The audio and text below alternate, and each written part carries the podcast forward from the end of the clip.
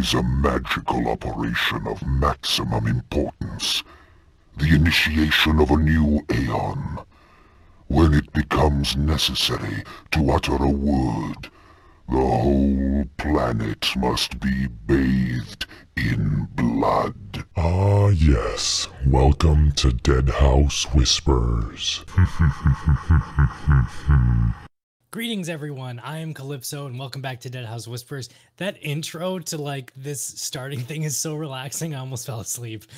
Um, uh, but yes, welcome back to Deadhaus Whispers, where we talk everything Deadhaus Sonata related, be it books, movies, TVs, video games, yada yada yada. Um, and as always, I am joined by my other host, Faceless Mike. Hello, greetings, welcome. Mike's just Welcome, doing all the stuff in the background.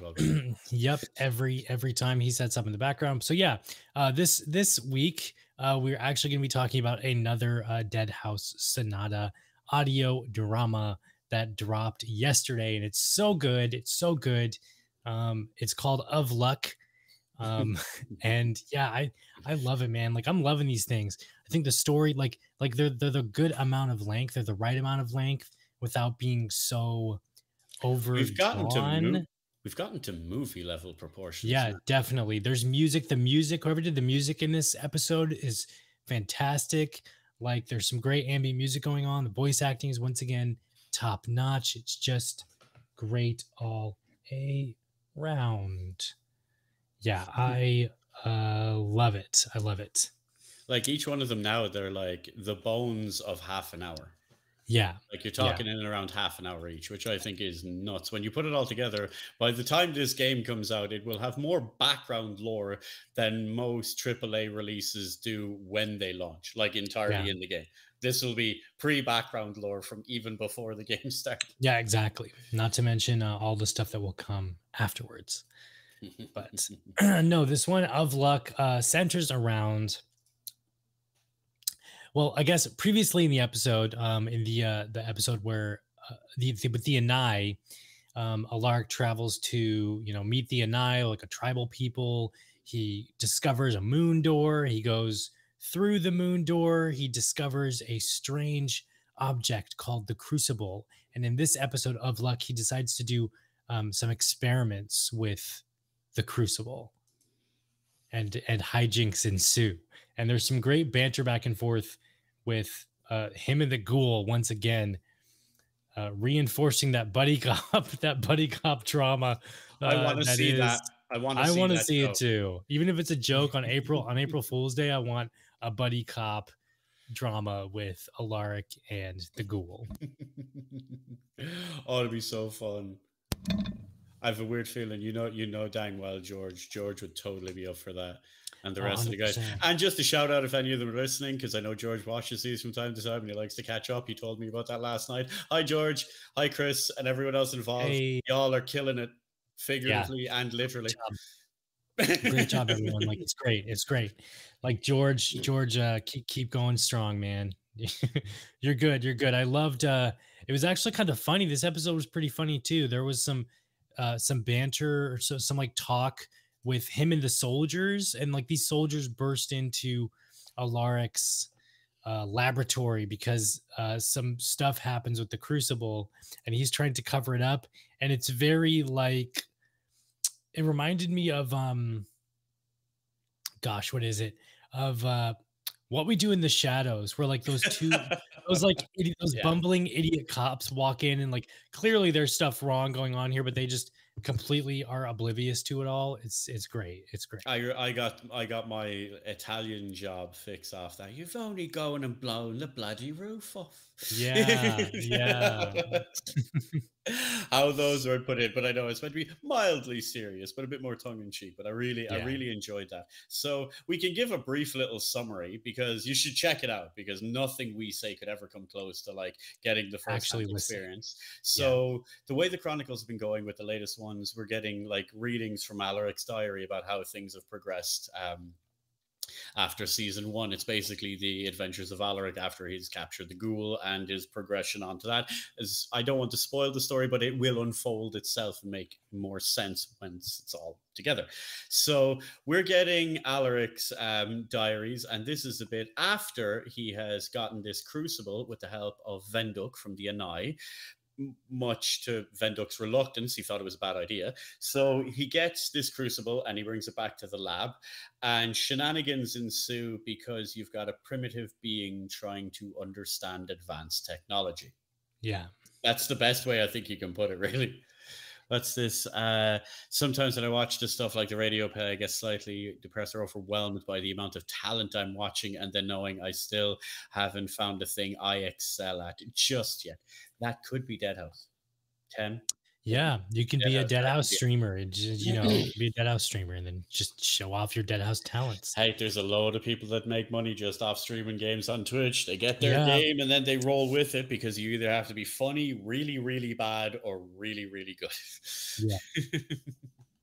Um, I think, I definitely think when they eventually when they enable um content creation for Deadhaus, whenever that is, be it like map design or whatever, modding, I think that'd I be know something that's cool a big priority. to like stream. That'd be really cool to stream because you know you could just show all that stuff off. I know that does pretty well depending on the game. I'm really curious to see about how much my um, Twitch viewers love or hate me based on what they do with the stream interaction. Yeah. Uh, I'm just Find What? Dead House. I just find Deadhaus, find several one of tarot cards, and then flip them for a For thousand. $10,000. hey, no, 100%, no joke. one off I- ones, huh? Well, Yeah, exactly. You could uh you could even do like like those reject tarot cards like like the the jokey ones where it's, you know, like the Hierophant or whatever, but it's it's just like a picture of like a cartoon donkey or something. We've I don't know. mentioned we've mentioned April Fools. That's come into my head twice. Yeah. about things that could be really funny to do in Deadhaus. We were joking in my Discord earlier, Calypso. We were saying that like you know it'd be funny to troll people because we joked about this last night with George when Tim was there. That um, it would be funny if like the ending of Deadhaus is just like a crazy left turn. And then we brought up in my Discord today, like the start of like like age 11 or whatever, right? Years down the line, it's just you started this all of a sudden your character's eyes start over. You're finally awake. God damn I it, would love that. Howard. I would love it, that. Todd No. Howard, you did it again. Uh, the dead Hou- the ending of Deadhaus should be the ending of Monty Python and the Holy Grail. oh, they all get arrested. Yeah, yeah, that should be it. or Oh, Monkey, hey, I- or huge- Monkey Island. Oh yeah, Monkey Island. gets- Yeah. wakes up and comes out of the carnival. Right? Gosh, the new Monkey Island, I guess, is doing pretty well. There's new Monkey Island out. Everybody, you should check it out. It is very much for fans of point and click and other Monty Monty Python levels of humor because it is very British humored. If Yeah. you like British humor, it is great. A lot of people seem confused. There's that big cultural divide still in the US. There's people that get British humor and then people that are just looking at it perplexed, going, I don't understand. Yeah, that's still a thing. That's still that's always going to be a thing. Um, what's this say? Uh, getting get arre- arrested. I'll go out swinging against the holy beast in Mortal Kombat.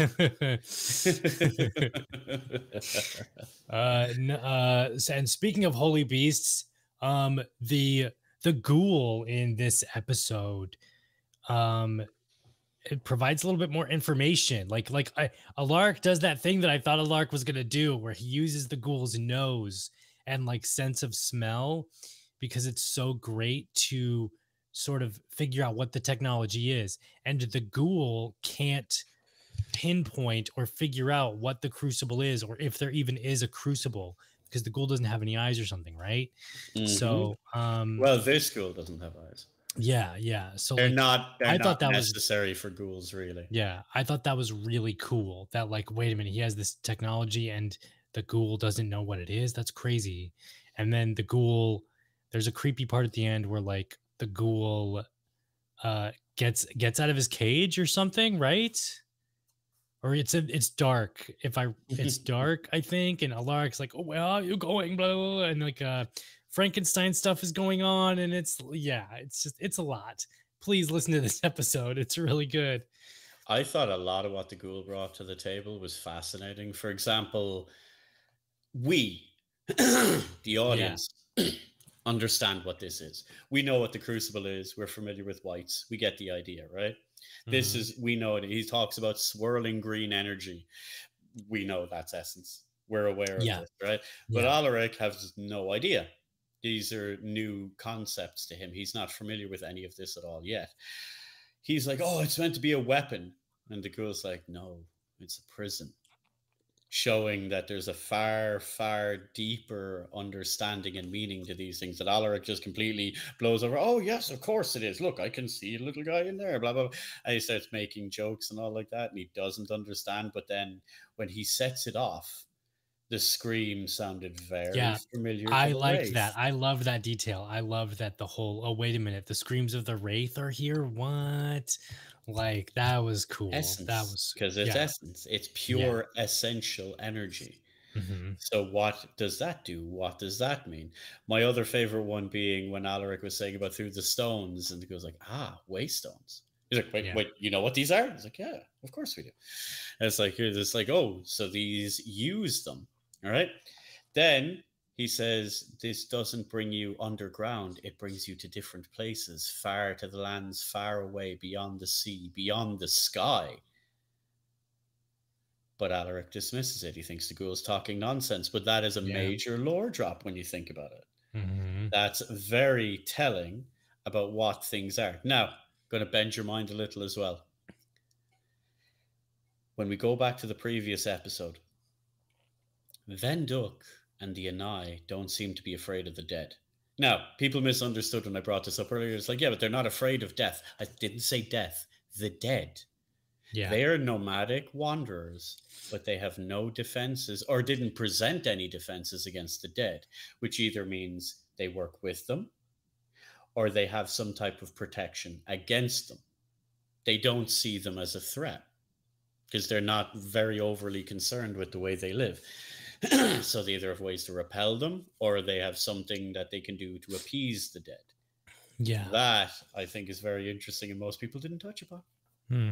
I think they're magically inclined and they're just hiding it because of the the Thracian Empire or the Thracian Empire and uh and like how anti magic or this or that they are because they think it's part of the Deadhaus. I find it ironic that the eyeless monster knows that there are other planets and life on them. Um, but the man with sight does not. Yeah, that's interesting too. the man with sight doesn't. I mean, the the one the man the fuck. What's that saying? The the in the land of the blind, the one eyed man is king. Um, and I guess the ghoul uses his nose as an eye, sort of. But he said everything. He told him about he was there was soot, there was the dust of many days on him on his feet. There was the there was dirt that hadn't seen sunlight. Mhm. I love that. So- like, see, all that little stuff is so cool. Like the pinpointing of the, the just the details. Because And maybe the because the ghouls. Alaric Alaric tossed him the flesh that had been reanimated. It's like, did that do anything? He's like, you can't hurt us this way. Yeah, yeah, I thought that was great. I love it. I love it. I That's love because the, the, ghoul um, knew exactly what it was. He's just sitting Yeah. just sitting going, I like the um the experiments Alaric did with the crucible and how the fish. I thought the fish thing was awesome. It was really cool. Um, you know, it was a case of let's throw everything in it and see what happens. yeah, exactly, exactly. like I think the whole the flesh thing, like the uh, the image of I have this like bake this piece of like bacon flesh or whatever. Um, and I'm gonna try and reanimate it, and it moves, and it's got this twitchy thing going on. It was really creepy. And then he throws it to the ghoul, and the ghoul eats it. Um, I thought the fish was neat. Uh, the penultimate of this episode is Alaric finally decides to do human testing, and he gets like the freshest cadaver, and then um, he uh, struggles to get the body inside, chains it, chains the body up, um, hovers the crucible like above the dead human's heart, leaves it there, decides nothing happens um, and then comes back and he's gone. It's a Frankenstein moment, but and it's dark, and the ghoul is you know taunting Alaric, and and um, I love the idea of dun. bringing bringing the crossbow to bed. The silver Yeah. crossbow of him walking up the stairs with like this blanket type thing over him, snuggling this like this little crossbow as he's going up the stairs. Like, what the hell's wrong with him? It's like maybe he knows shit you don't. Why is the Yeah. Inquisitor going? Why is the Grand Inquisitor going to bed with a silver tipped crossbow? Uh, I don't feel safe. the the test with the live mouse would mean would that mean that even if he has aimed the crucible at his own face, nothing would have happened to him? Oh, to the mouse that was alive. No. so Um, here's the thing. Remember, he was experimenting. The Crucible had three settings. It was like off, Yeah. it was like primed, and then there was fire, like as in column of green flame. Yes, and then he blows off the roof of his of his laboratory. yeah, laboratory. everything he was doing was in primed. It wasn't set off, it was primed, and that's when the stuff was escaping. So, yeah, if he put his hand over it when it was like that, nothing would have happened. Now, stuck his head over and hit fire, probably blown to pieces. Yeah. Although I have a feeling that could be a fun and interesting special move the wight might be able to do, maybe. Yeah, that'd be cool. Freaking suicide bomb yourself or whatever. Um like seeing it makes me question like uh like so we know about wights from the of wights episode and this the crucible is clearly the the precursor to that Yes. um so when do, when does of wights take place within you know or do, or does of wights take place way after when he uh does all of his experiments years later Well, the fun part to that is, Yeah. and I don't want to be annoying with the lore, but you can all tell it. One, the start of every episode gives a date and a year. oh yeah So you'll be oh, able to tell that. duh. But just to spell it out, because I know it's going to be a lot of work if people want to go and look up each particular one. So season one would be looking back. These are notes. This is what Alaric said about vampires. This is what Alaric Okay. said about wights. This is what Alaric said about blah. Season two is this is a story. Here's the start of it, and we're going along the journey. You know? So Yeah. that way you can take it as that because the notes, like let's say on of wights or of ghouls, these are written in hindsight. So these were Mhm. written after, Yeah. and then he wrote down what had happened. Keep in mind, this isn't a story being told from Alaric. Like we're re- listening to his notes to his notes you know because he said i didn't like he wrote down i didn't say what i did to trigger the configuration because that information is too dangerous for anyone else to read. Yeah. So he like we don't know because it was not written down. Do they does alaric does alaric i can't remember i gotta listen to it again. Does does alaric explain what the crucible looks like uh vaguely. Vaguely because i got It's very small- hellraiser puzzle box no it, you'd imagine he, the it way he like described it it's like probably a bit bigger than a basketball. Okay. It's spherical, but he said describes like there's contraptions and stuff on it. So it's not like just a silver ball. But what he did describe well is at the front of it, there's a glass, like a looking glass porthole type thing. And it is incredibly resilient and he can't damage it with anything. And if we go and I'm googling this, if we go and Google the wights of Deadhaus Sonata, actually, I wonder if that's actually going to show up anything on Google. What the heck? That sounds like the worst calendar ever. It's, The wights yeah, of Deadhaus the wights Sonata. Sonata. Winter cal- winter calendar. So what's going on, Google? Google's gotcha. freaking out. It doesn't want to do anything for me. I gotcha. But yeah, the uh, Yeah. the wights look like Yeah, you could get a look at some of the concept art. That gives you it's a fairly astute approximation of one. Yeah of what the the globe thingy looks like. Because I what the fuck?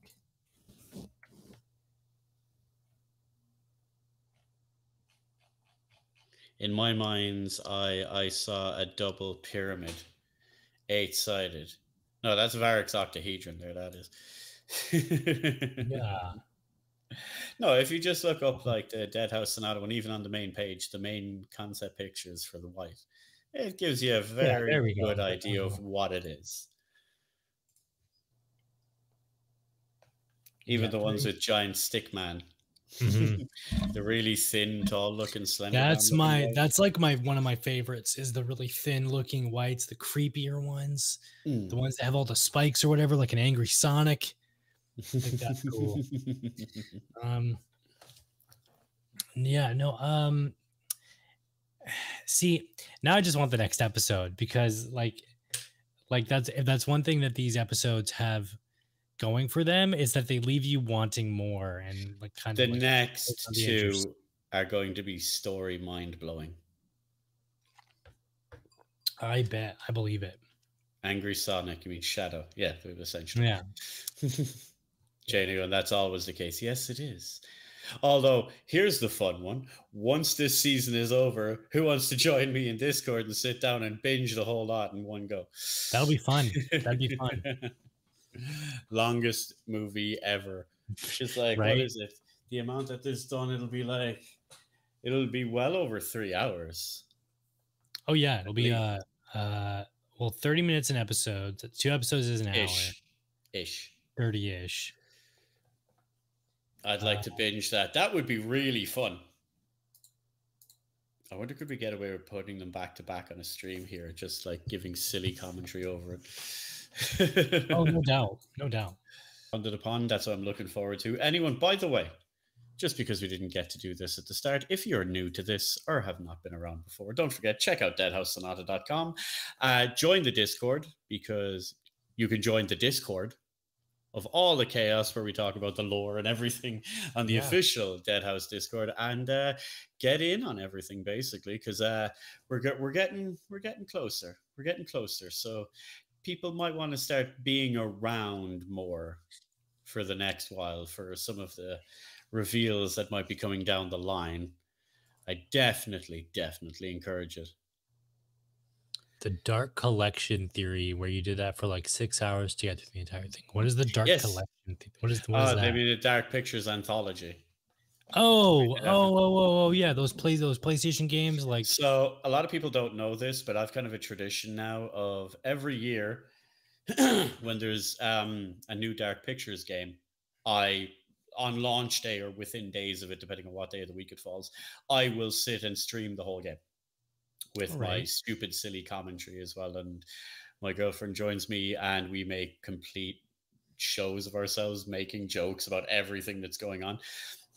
And it, it started years ago, actually, when I was on when I was first beginning on Twitch, I streamed uh, the original one, you know, Until Dawn. yeah, oh yeah, yeah, that's the name of it. I couldn't That took name. me like eight streams. That was a while. That that was long. That was back when Faceless Mike had to wear a mask, and it took a lot longer because I could only do about maximum an hour and a half without being able to have a breathing and heat issues on the thing. But now, yeah, no, we don't even put our cameras on or anything. We just like stream the game so you get Yeah. the full view. Yeah. And uh, yeah, that'll be interesting because uh, little did I know, I found out uh, over the last week. When was it actually? I'll give you the exact date because it was it was Isn't the thirtieth. a new one thirtieth. Yep, there should be a new one. I can't believe they missed it for Halloween. But last uh, Sunday, was it Sunday? Was the thirtieth? Yes, Sunday was the Yeah. thirtieth. That was my Twitch anniversary, as they call it in the business. Would you believe I've been streaming on this bloody platform under Faceless Mike since 2014? I I should get back to streaming. I haven't streamed in a long time. 2014, dude. That's a while. Like that creeps up on you in a bit. There's been a lot of changes. Yeah, dude, it's been that's been that's almost ten years. That's crazy. Oh my god, it's nearly 10. I didn't even Yeah, think man, it's that. almost ten years. Oh, Next year is twenty three, dude. need to, need to, need to start planning something for the 10 year anniversary. Holy crap. Um, but yeah, one of the things I tweeted out that I thought was amazing was like when I started streaming on Twitch, like I'd streamed before, but I dabbled in it. I didn't do it properly. I didn't have a setup. I was just kind of messing around. And then when I'd done the Faceless Mike one, it was actually when we were doing a lot of horror stuff. We were on a horror website and we were doing conventions. It was big into the horror scenario. But Calypso, you're kind of streaming now. yeah, yeah. but yeah um so like i was streaming and just spitting around and stuff. And I was like, okay, I'm going to take this seriously as a hobby hobby because I've always wanted to do it because I love gaming. Like growing up, I think a lot of people are streamers because they grew up with that couch co-op with their friends and they just used to make snarky remarks and stupid comments and it was really funny so it's like well let's take that to the internet and Yeah. that's where that's where it comes from so in that time i went from a major career change personally which i'm not going to explain on here but i went through a major career change personally and then we moved from horror to more video games. And i would ne- like if you'd have told me back in 2014 that in a few years time not only will you be able to stream and have an audience streaming Blood Omen Legacy of Kain on PC, but you'll be working with the dude that made it Yeah, dude. on a new awesome. version. I'm like, holy crap! Like, because things happen incrementally, and you don't take a look back and see how far you've come. And I've gotten to the point where I actually got to live out a childhood dream of being able to one work in the games industry, which is not a huge leap. People tell you it is. It's not. Go get skilled up. You can get jobs. There's plenty of jobs in the gaming industry. But then getting lucky enough to work with a guy that I idolized as a hero growing up, like that's nuts. Yeah, You that's know? that's pretty awesome, dude. That's that's like, did you think years ago, Calypso? Because I know you and half of the chat here have as well. If someone told you a few years ago, hey, you know that game you really like? Would you like to sit in a Discord and chat with the guy that made it? Yeah, I never thought in a million years that would happen, man.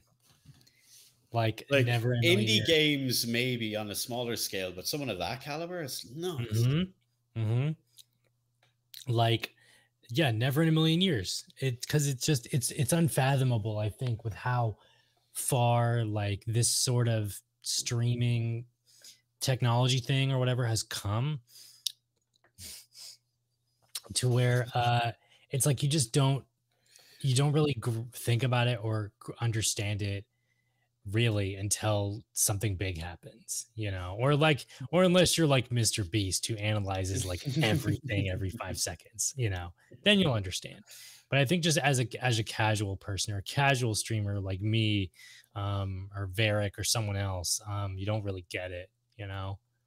Like and i haven't streamed in a long time holy moly. Casual streamer, Mr. casual streamer Mr. Coy over here. I can see what's on the views you get in your YouTube channel.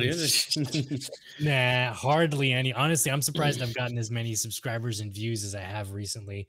But then it's like, it's like there's a that, that's the other thing. Uh, if you guys don't uh, follow me on YouTube, you can follow me on YouTube. Just look up Deadhaus Sonata, anything, and chances are I will come up. My channel is Calypso. Um, and talk he's on Twitter there. I'm if on you go that, he tweets it out. He tweets them I out tweets it out. At uh, at Necro Libriatus, uh, my old channel name, before I just went back to my regular username that I go by for everything. It's like there, if you talk about something that someone's gonna like, of course it's gonna get thousand views, but then some people get thirty, and it's very weird. And we were talking about the algorithm earlier, and um, thank you, thank you for that. Most developers from games we love don't work in the work industry anymore. That's also A true. sad, Or they or they moved on to something else. A sad, sad indictment of how the industry works. Yeah. Yeah. That's Like I think yeah. a lot of them, Big- even a little bit, and kudos to Denis for being so nice. Yeah. Denis is awesome. I think um it's crazy that, that, uh, like Amy Hennig, I know everyone wants Amy Hennig to come back to Legacy of Kain, but I don't even know if she's working in video games anymore. Is she? I think she's working at Google or something. I don't know? see Amy wanting to come back because, okay, this is where I'm going to get even more hate. It's like, But let's do it. This is my platform that me and you share. yeah, let's I do can it. do this. Okay, the Legacy of Kain community is going to kill me, but keep in mind, I'm covered in the tattoos. I am one of you. I'm just speaking from experience. Okay, it's not happening. It's it's just not happening. The dream you have, as amazing as it might be, cannot happen. Will there be remakes or reboots? Most likely. It's almost guaranteed with the way the industry has gone. They're rebooting absolutely everything. Yep. I, I'd be shocked if it didn't happen. But the people that done the thing that you really love are gone. Some of them don't work together. Some of them may not ever want to work together. A lot of them are dead. Most of Yeah. them seen what we love. Like we loved it. This was a major part of our lives. some of them only seen it as a paycheck. Keep that in mind.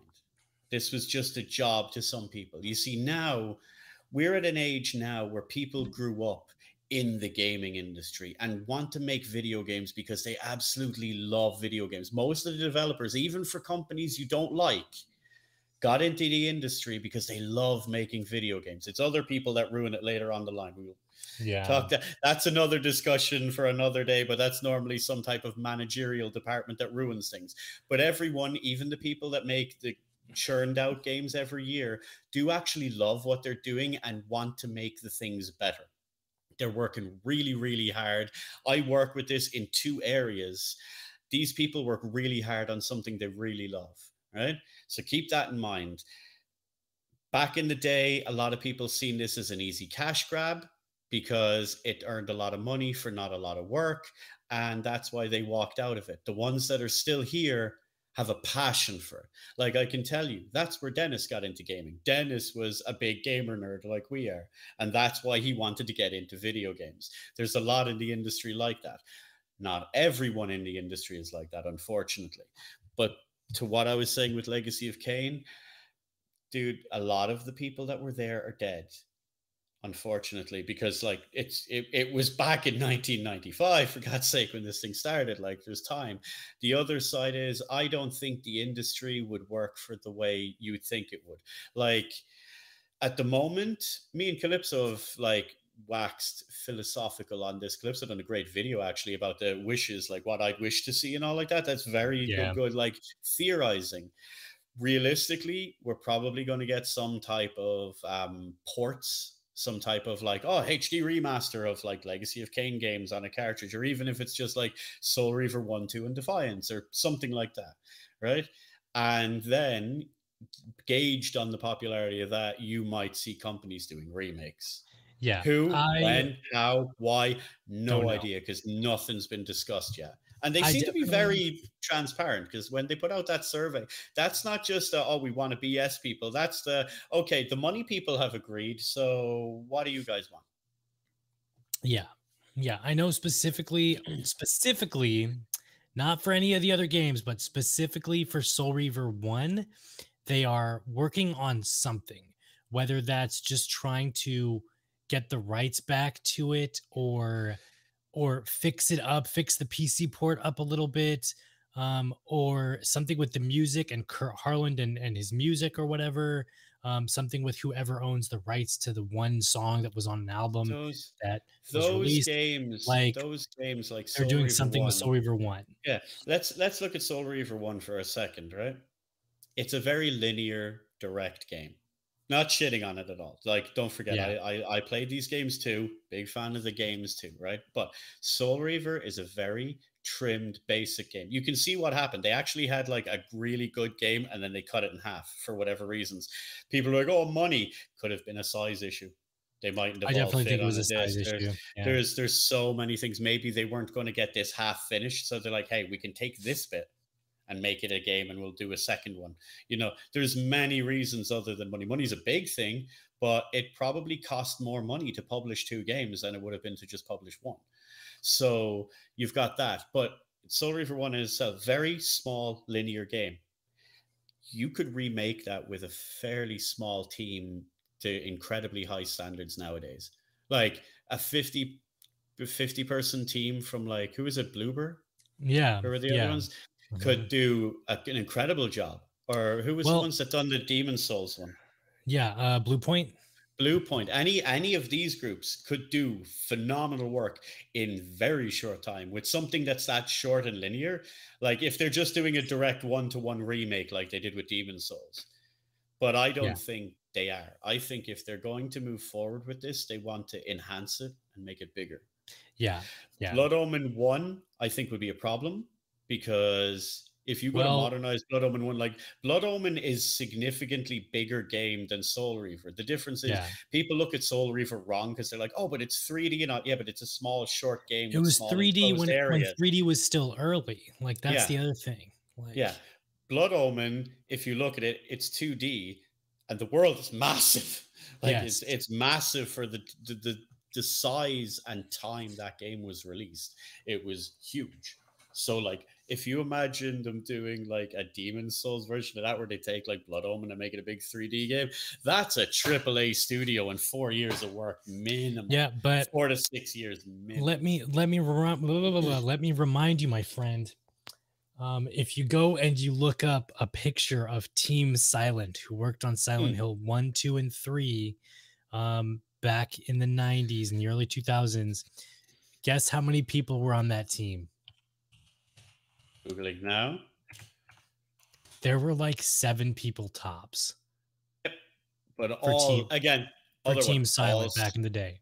fairly good veterans, so they all knew what they were doing. That's true. Yeah, exactly. you See, don't like get those nowadays. Now No. you will have maybe two or three experienced devs or programmers and a load of newbies out of college. Now, don't crap Yeah. on the newbies out of college. Everyone starts somewhere. Remember that. Yeah. But that's the way they normally make it up in order to get things rolling. like that's Unless that's, you're Sony uh, Santa Monica and then you just have a small army yeah, you exactly. know. I know that's like Tem Tem Tem's bringing up Blizzard a lot here. Um, I miss I miss Blizzard's old model by gamers for gamers. Um, like that's that's a thing. Yeah. But think about it: Diablo one and two were developed by a team of like twenty people, and it started out with just a dude and some of his friends, like five people, just working on a game outside of uh fresh out of college in like his house, and then they you know But that's what got a bigger games- team and started that's going. That's what it was back in the day. Now, a Diablo small 1 team, prime a small example, team is like a hundred people now. It's that's a small team is a hundred people. Well, back in the day, it didn't cost as much. It could be No, made quick and So- easy, so- and then yeah. it was pumped out quick and easy, which means bad games were bad, but good games are really good because it was a very simple premise. Now, a game studio is on par with a production studio for a movie Oh, no, or for an yeah, album exactly. and stuff. Mhm. There's a lot of people, a lot of moving pieces and stuff like that. Like, it's never been easier to make a game, but it's also way bigger, harder, more competitive market. Yeah, yeah. Look at the App Store. Doesn't matter what type of phone, Apple, Android, whatever. Just open the App Store and Yeah. scroll. That'll Yeah. tell you everything you need to know. You know? Like I know we've talked a lot about the gaming industry on this podcast, and it's just Oh yeah. Yeah, like uh I think I was watching a thing on Black and White, a documentary on Black and White like last week with Peter Molyneux and all the old guys from Lionhead and stuff uh did interviews and when they were working on Black and White, mind you it was a small team, but everything had to be done by hand. They needed a gra- uh, a guy purely for artificial intelligence programming. They needed a guy purely for 3D graphics uh, creation and design. They needed a guy for that. Like they needed a guy for writing and music and blah blah blah blah blah. But it was a small team, and you had to do everything by hand. Nowadays, you and me could get together and we could make a video game with Unreal Engine or Unity, um, and that like sort of carving it out of your own isn't there anymore because you have a middle engine to go to. But that just makes game development easier. But I think we've mentioned a lot of this before. It's like it's not about the developer anymore. It's about the it's Yeah. not about the engine or whatever. It's about the developer behind it. Um, Tim said something here. The video game industry Oh, I'll pull it back up. more. Thank you. The video game industry earns more profit than Hollywood.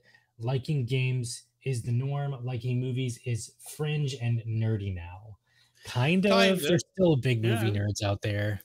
But you see, Um, the difference is the age. So people get really confused with that because right Mhm. now, like we'll take America. America is a perfect example because America, I don't know if you realize America is like the number one gaming market for the most part. Like you've got Russia and China, but like right now, like America, like 99% of most of the money will come from America for any particular video game, right? If you look at the average American public and start talking to people on the street, most of them will think they don't like video. Oh, that's for kids. Why would I do that? But the vast majority of Americans play video games. It's because it's a generational and age thing. Give it another 20 years, and us old folks will be the ones in the nursing homes playing video games, and everyone will consider it the norm. It's a passing of the torch. You know, uh, video games make more money is because it's better and easier to monetize a video game than anything else. Like once you buy an album, you've bought the album. I think you're muted there, dude. All right. Yeah. Once you buy an album, you've bought the album. You can listen to it a hundred times. Like Spotify doesn't charge you. Like Spotify gets a subscription service now, but imagine if Apple charged you like one cent every time you wanted to play the song, right? That's a horrible idea. Don't take it. Someone out there is listening. Is Watch someone from Apple Yeah. is going to do exactly Yeah.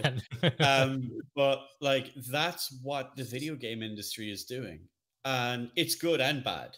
Like there's the, the the thing itself isn't inherently evil; it's how it's used. So once you've watched a movie, you've watched the movie. We had a way to monetize movies. It was called renting. Blockbuster and stuff is dead. Our renting now yeah. is Netflix, where you're paying. For yeah, the where you service, paying right? a subscription. Yeah. But if you buy a DVD, you own the DVD. But the way video games work is not only when you watch the DVD, if you want to watch the special features, you're paying more money. But it's in such a way that you're quite happy to pay more money, you know? Because if you don't, the game just goes bankrupt and the company goes out of business. But they figured out a way to make it more accessible. Free to play is how the future goes because it's no barrier to entry. And then they'll stay if it's good. If the Yeah. stay in it's good, you can charge people for different various in-game items cosmetics dlc whatever whatever your mechanics are you can do it that way.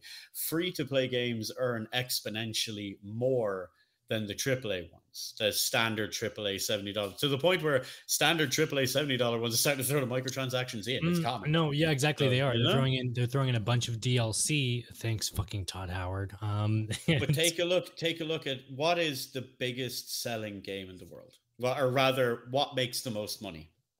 single player games. No, but do you know what game made the most money? No. Recently, no. Grand Theft Auto. Oh yeah. Oh yeah, you're right.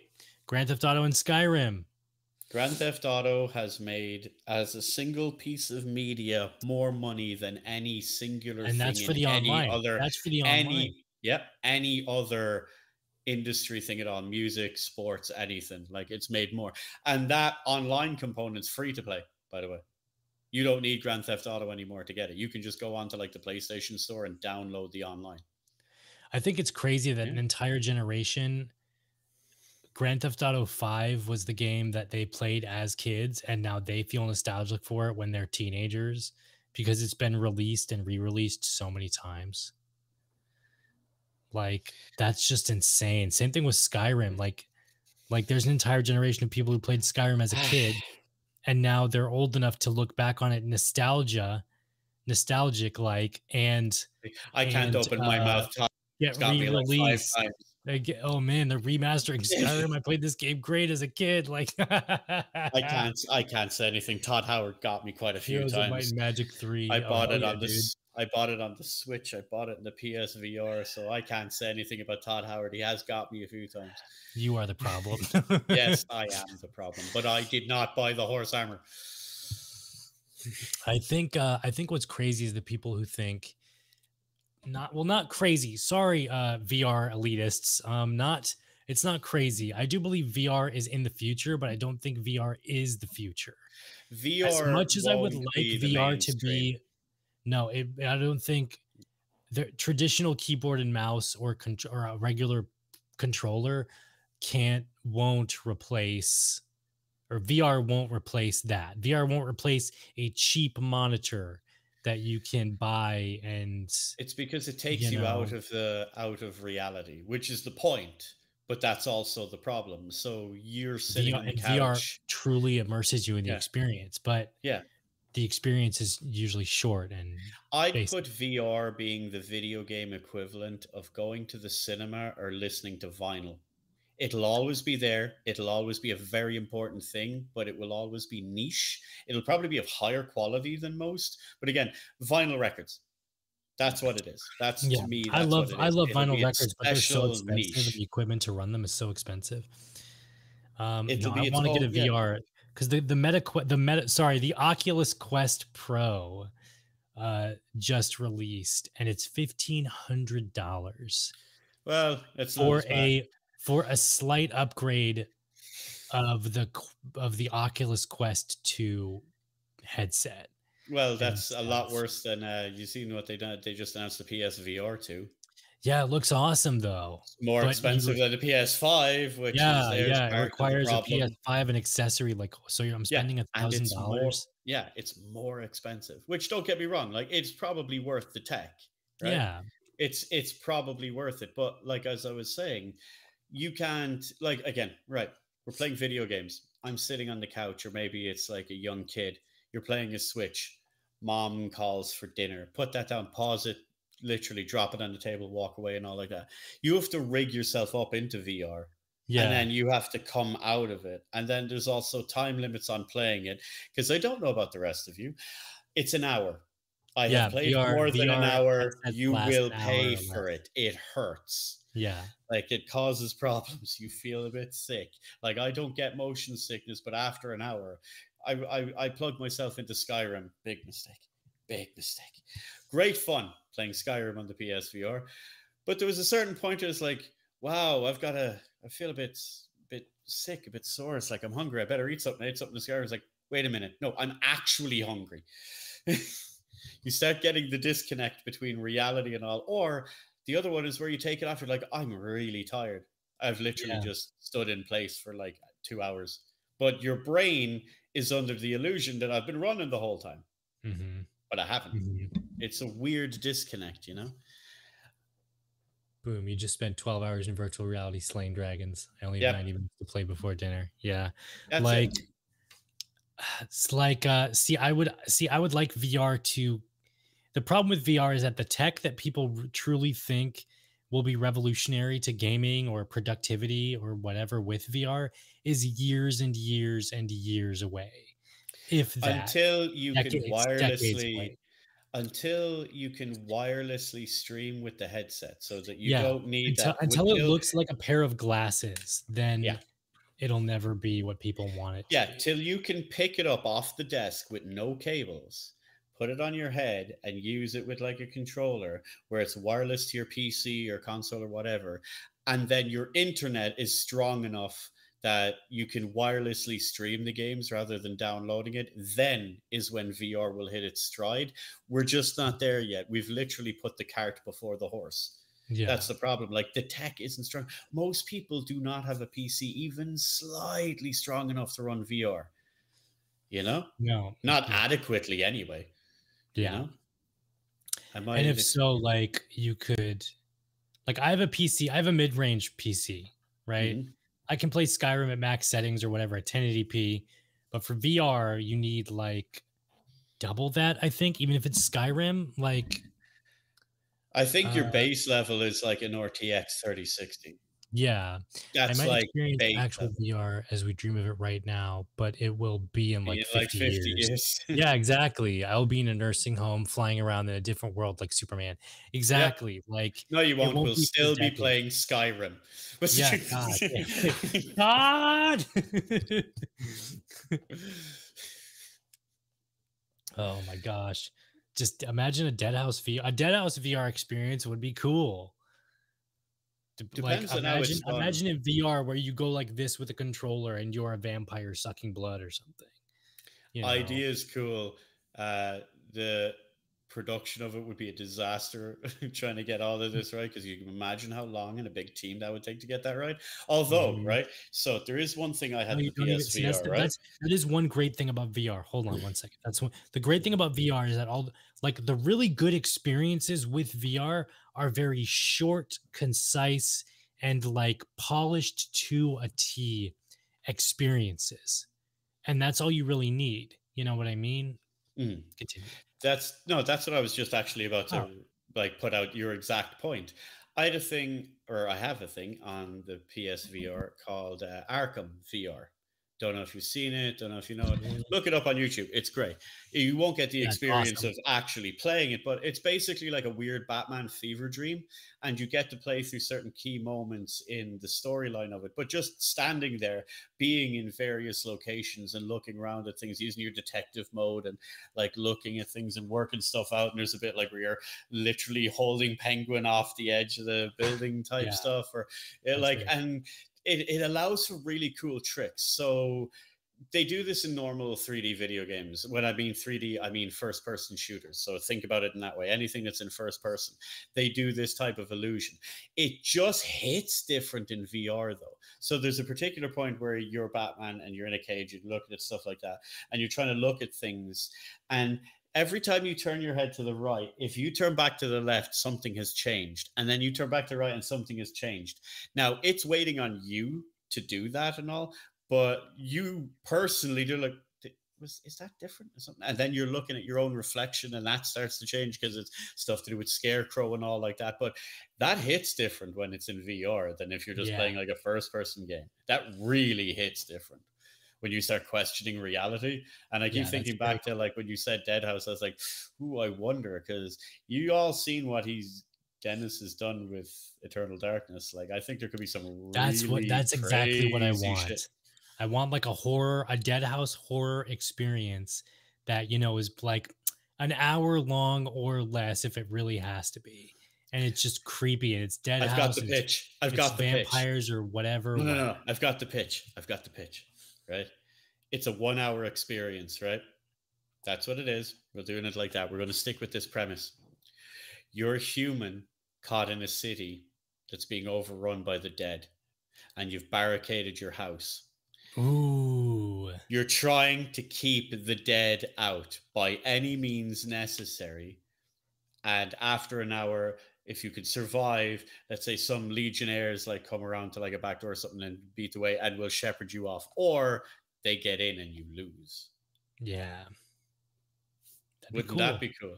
like a, a a deadhaus real- survival, like a deadhaus survival room or whatever. There's your survival horror right there. yeah. you know especially when you got the ai so like maybe one time you play it it's just a load of ghouls trying to like tear in through the windows and stuff and another time without you knowing the ghouls are there but then what you think is a centurion comes to the door to help you but it's actually a vampire Yeah. and you let See, him in I You think know, it would be it cool could if, be ch- if it changed up. Yeah, if it changed up every time or something, you have like you have a maybe a lich trying to force their way into your mind or something and like or maybe you have to mind other people and the lich can Yeah. mind control one of them Mm, yeah, that'd be cool.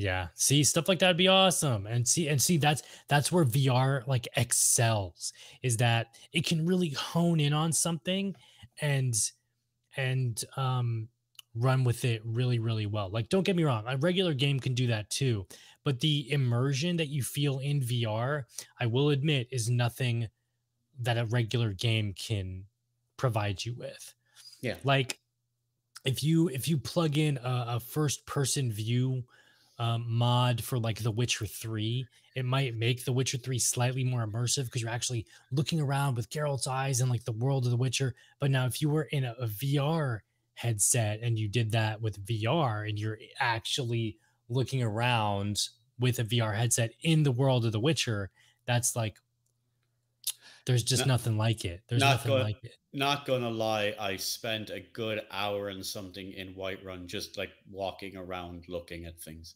I didn't Yeah. do anything. I was just like, wow, look, as you get the the sense of scale based on your character and stuff, and you wanted to look. I was like, I wasn't able to just like randomly hook my head over the wall and look down from here before, you know, because you don't do those in first person games. But when you're in Mm-mm. VR, you're like, you want to creep up to the ledge and look over. It's like, Yeah, see that's the other cool thing like like the uh the sense of awareness of Mm. like like and getting lost in like oh you actually think there's a fence in front of you but there isn't actually a fence but it feels like it because your brain tricks your body into thinking that it's there you know and like you can like like you said like peek over or like like do this or that behind a corner like stealth I've- games in VR like oh man Dude, I've had that. So I have Until Dawn Rush of Blood. By the way, there's a new one, a Dark Pictures one being brought out for the PSVR too But Until Dawn Rush of Blood, it's um you're sitting in a, in like a, a minecart type thing. It's kind of like a, a from a fairground. It's not quite a roller coaster type thing, but it's kind of like one of the cars.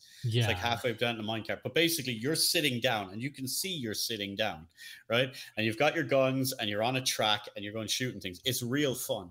You talk about getting immersed that feeling about it. There's two particular parts in it, dude, where you like go up and down, like onto these long Okay. tracks. I actually got that weird feeling of my stomach sinking. yeah just And you get on yeah, a roller coaster, even though I was sitting on my own couch. But I got that kind of whoa feel of going up over the ceiling and shooting down that you get on a roller coaster. So Yeah. it can trick your brain very well. Yeah. No, you know? VR's VR's awesome. Like I I definitely think there's re- room for it, um, especially for Deadhaus. What's this? There's an undead mission equivalent. Um, and the AI for the humans there is based on what humans do. Same with the AI for the undead. Oh, for like the Deadhaus VR. Yeah.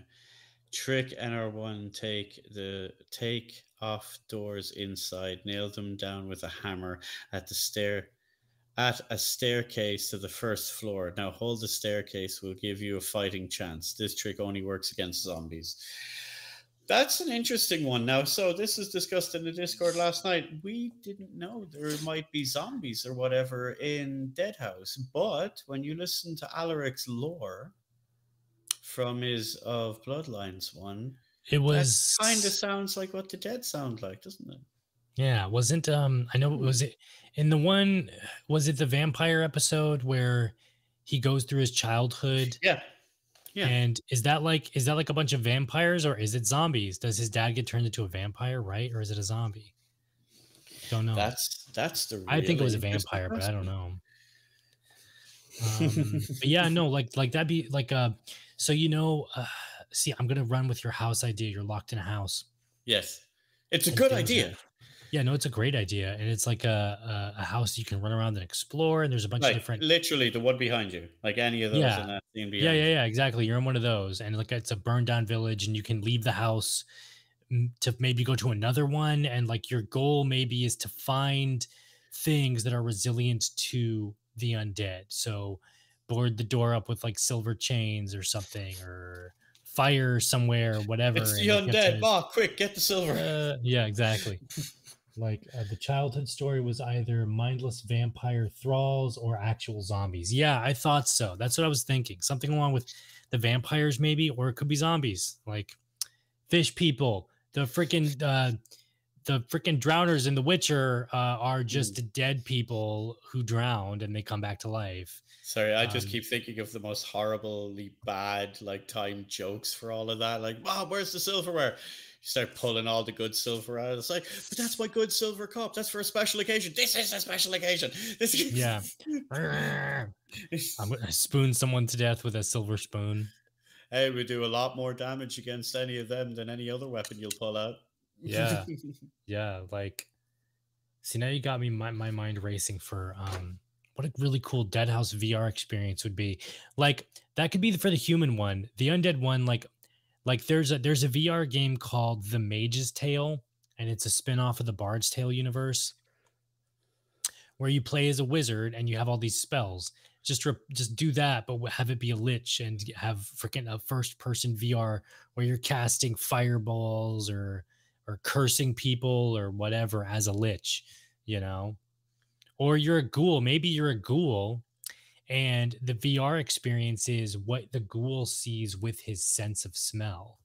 Is it like pitch black and kind of like a daredevil vision thing? What was or that game that was out before where the character was blind? Blind, could see through like echolocation and Yeah. smell. So like when something was there, like it gave off a whiff, and you could tell by the color what it was. But then like you could like hit things with your stick, and it get basic echolocation like that. That's how I'd imagine Yeah, the ghoul I sees only on a much exactly deeper level. about. I know exactly what you're talking about. And so I want to play that game we're Um, talking about with Gremlins. It starts as a sort of a stray game, but if they get wet, murder, evil, horror. It's called The Veil. The Veil, The Veil. And it released uh, last year, I suppose.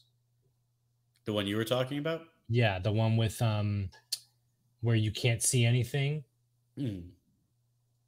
But it's amazing the way we can deal with things with technology now. For example, again, we've plugged this many times on the channel, but anyone else like Hellblade, Senua's Sacrifice, that game does some phenomenal work just using headphones. It gives an adequate feeling of like having what like mental illness is like about the Mhm. different various types of schizophrenia. Now we're hearing voices, and what's really funny is different voices in different ears, and like somewhere like below you or above you, and all like this. The spatial awareness on it is incredible, and the way it tries to make you doubt what you're doing, or maybe like doubt what you're not doing, and all with like, it, it- and this is just with a set of headphones. So imagine what we could do in a few years with the technology with this. In again, niche for VR, but it would make a tremendous VR experience. Like, Oh yeah.